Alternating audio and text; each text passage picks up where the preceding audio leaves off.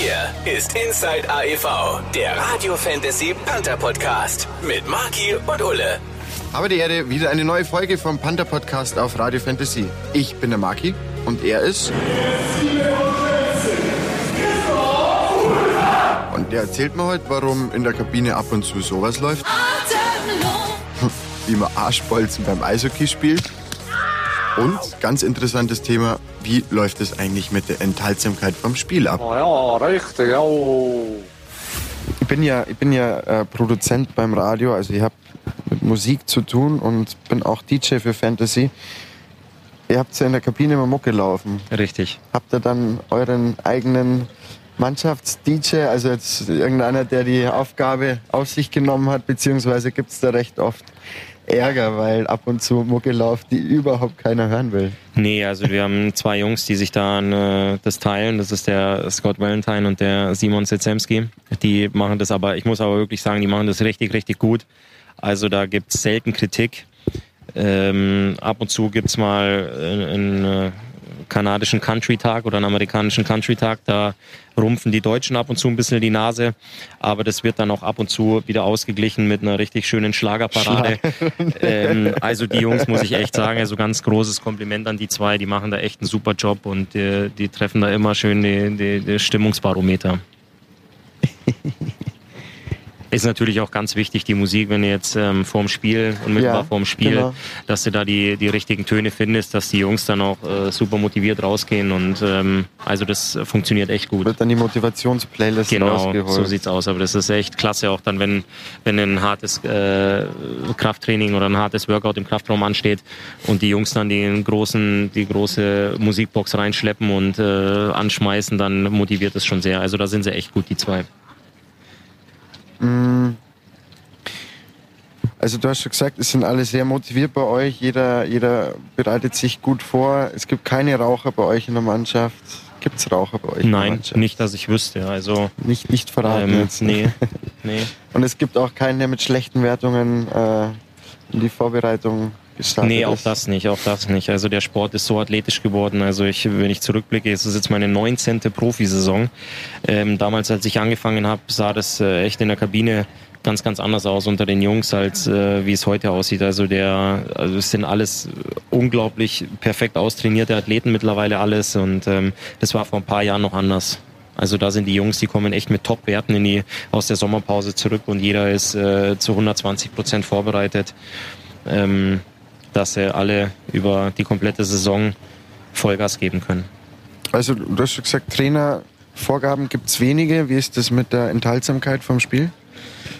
Ich verstehe die Frage nicht.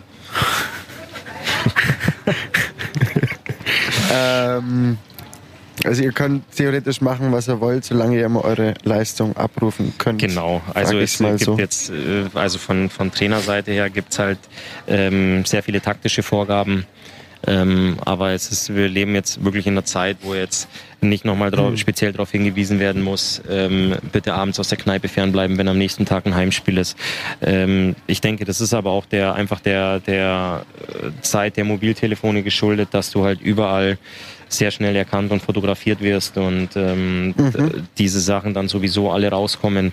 Also Da hatten ähm, ja ein paar FCA-Spieler ihre Probleme. das weiß ich nicht, ja, Ja, aber ähm, von daher wäre das halt sehr, sehr, sehr, sehr ungeschickt oder sehr unclever, wenn, wenn ich jetzt für mich entscheiden würde, ich äh, gehe jetzt mal abends ähm, jetzt aktuell gerade auf dem Plärrer und ähm, mache dann eine Riesensause, wenn am nächsten Tag vielleicht ein wichtiges ähm, Spiel ansteht. Also dann wäre ich nicht, nicht sehr gut beraten in so einem Fall. Deswegen ist es auch bei uns in der Kabine überhaupt kein Thema und muss auch gar nicht ähm, speziell angesprochen werden. Wie, wie ist es äh, mit Vorgaben im, im Training? Ähm, könnt ihr, haut ihr euch da auch mal auf die Mütze oder zielt ihr dem Goalie immer extra auf die Eier oder, oder gibt's da Nee, gar nicht. Also Gar man nicht. geht da schon sehr respektvoll miteinander Ja. um. Ähm, natürlich kommt dann es erst mal im vor. Spiel? Ja, natürlich kommt es auch im Training mal vor, dass man mal, äh, dass mal zwei Jungs aneinander geraten, aber es ist wirklich äh, nicht die Regel. Also es ist jetzt nicht, dass ich sage, sowas passiert einmal die Woche. Also sowas passiert vielleicht einmal in der Saison, wenn überhaupt. Und wenn du mal jetzt im Torwart aus Versehen auf die Mütze schießt, ähm, gehst du danach auch sofort hin und entschuldigst dich, weil es tut ihm ja auch weh, es ist ja sehr unangenehm.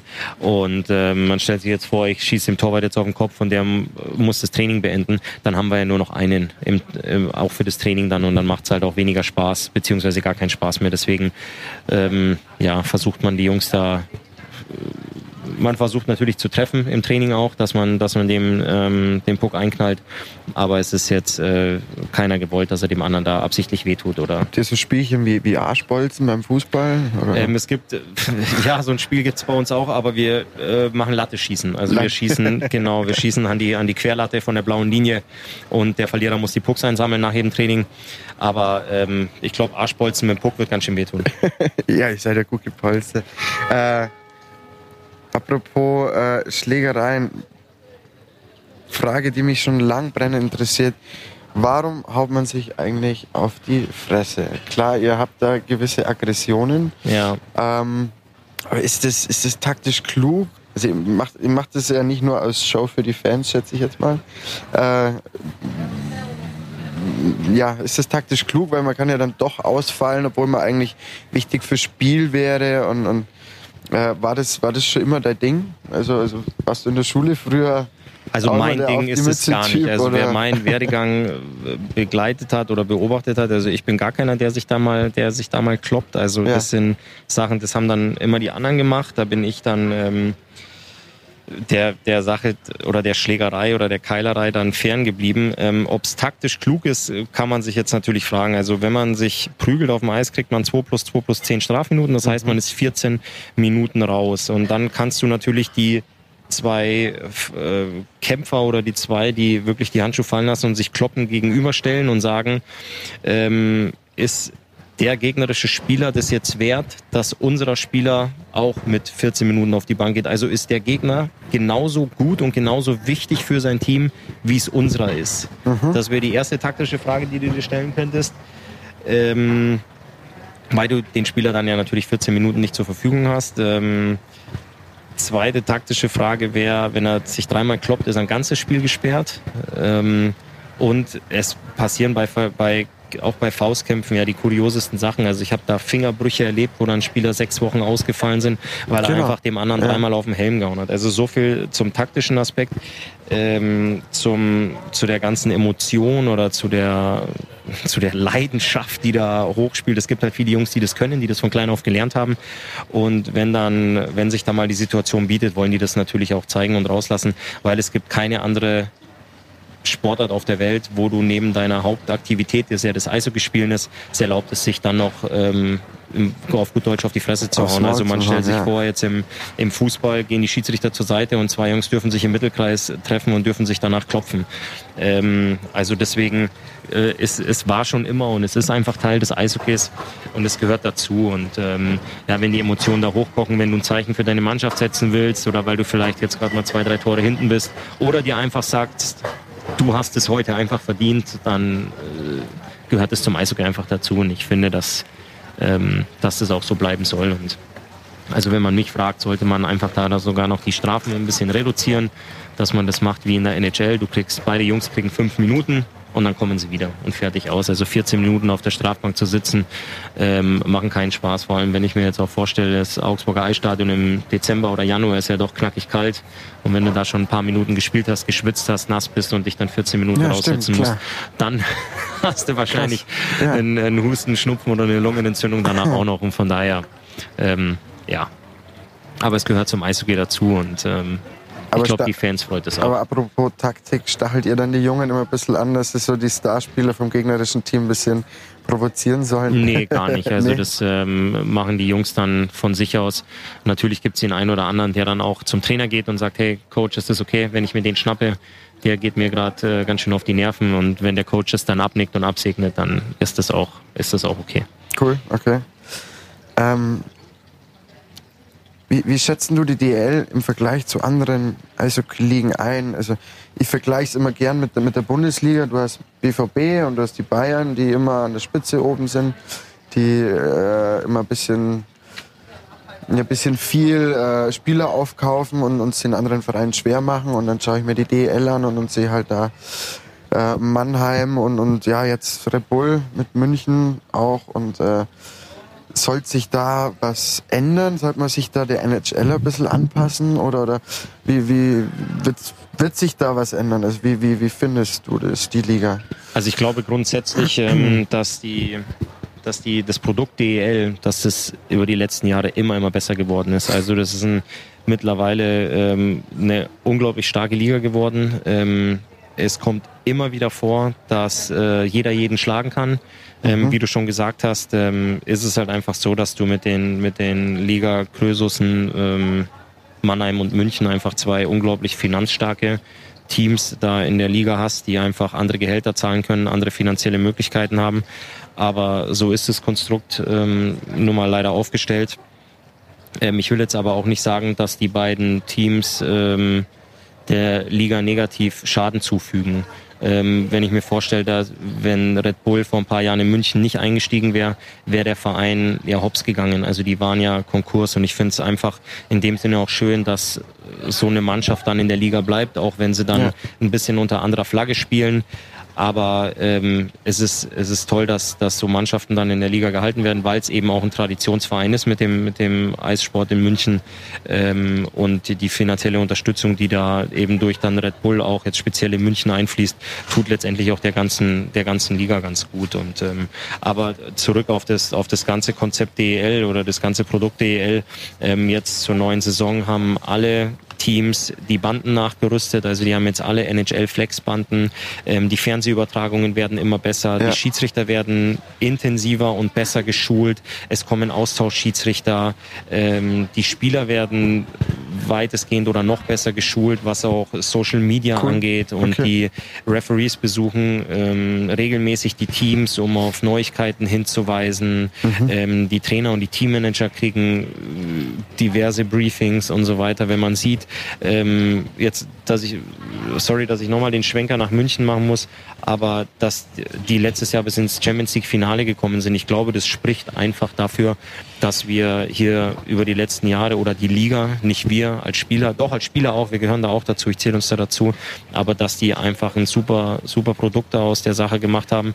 Servus TV hat uns damals unglaublich geholfen, dass die die Spiele live gezeigt haben. Jetzt hat die Telekom das noch übernommen und die haben das fast noch besser gemacht. Also wenn ich mir vorstelle, dass du einfach früher die, als Fan die Heimspiele gucken konntest und du hast dann danach, weiß ich nicht, vielleicht 150 Euro oder was auch immer in die Hand genommen, hast dich in Fanbus gesetzt und bis zum Auswärtsspiel mitgefahren, um deine Mannschaft zu sehen. Und jetzt kannst du für 10 Euro im Monat ähm, alle Spiele von zu Hause aus gucken im Fernsehen, hast super Berichterstattungen und Zusammenfassungen, die die Spiele danach ähm, oder die besten Tore nochmal zeigen. Also das ist schon, ist schon eine coole Sache. Ähm, aber ich glaube nicht, dass wir uns mit der Bundesliga vergleichen sollten, weil ähm, da sprechen auch ganz andere, ganz andere Zahlen mit. Und ähm, ich meine, in Deutschland hast du halt nun mal König Fußball und dahinter kommt ganz, ganz lange nichts.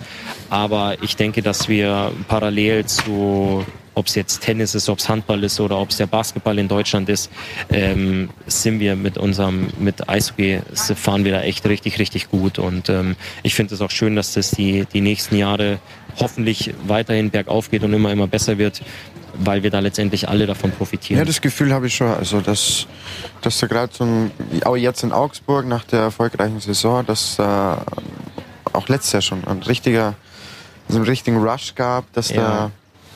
da äh, viel mehr Sympathisanten fürs Eishockey äh, rauskommen sind und, und, und viel mehr Interesse irgendwie, dass es viel mehr Interesse gab, ja. ja. Also, ähm, Aber du hast halt auch, du weißt halt Spieler, egal ob du jetzt nach Iserlohn fährst, nach Krefeld, nach Bremerhaven, ähm, Köln, Düsseldorf, egal wo du hinfährst, die Stadien sind meistens brechend voll. Ja. Ähm, für uns, die äh, aus Spielersicht, wenn ich aus dem Bus aussteige bei einer, bei einer Auswärtsfahrt und in die, in die Gästekabine gehe, die ganze Infrastruktur in allen Vereinen ist mittlerweile so gut, dass du nirgendwo sitzt und sagst, oh, hier kann man ja noch nicht mal die Toilette benutzen, hier ist es ja ja alles äh, dermaßen eklig und hier stinkt's und hier ist es nicht sauber, sondern das ist alles wirklich tipptopp. Ähm, wenn ich jetzt auch, bleiben wir mal hier vor der Haustür, der Stadionumbau in Augsburg, wenn ich mir vorstelle, ich bin früher ins alte Kurt-Frenzel-Stadion gefahren und du standst teilweise, ähm, wenn du in der Drittelpause aufs Klo gegangen bist, du standst am Pissoir neben Fans, die sich gerade ein Bier geholt haben und jetzt hast du einfach eine super Infrastruktur da unten. Ähm, was die Heimkabine angeht, äh, gibt's für uns als Spieler überhaupt nichts zu bemängeln. Also da ist wirklich alles da, was es auch in jedem Top-Team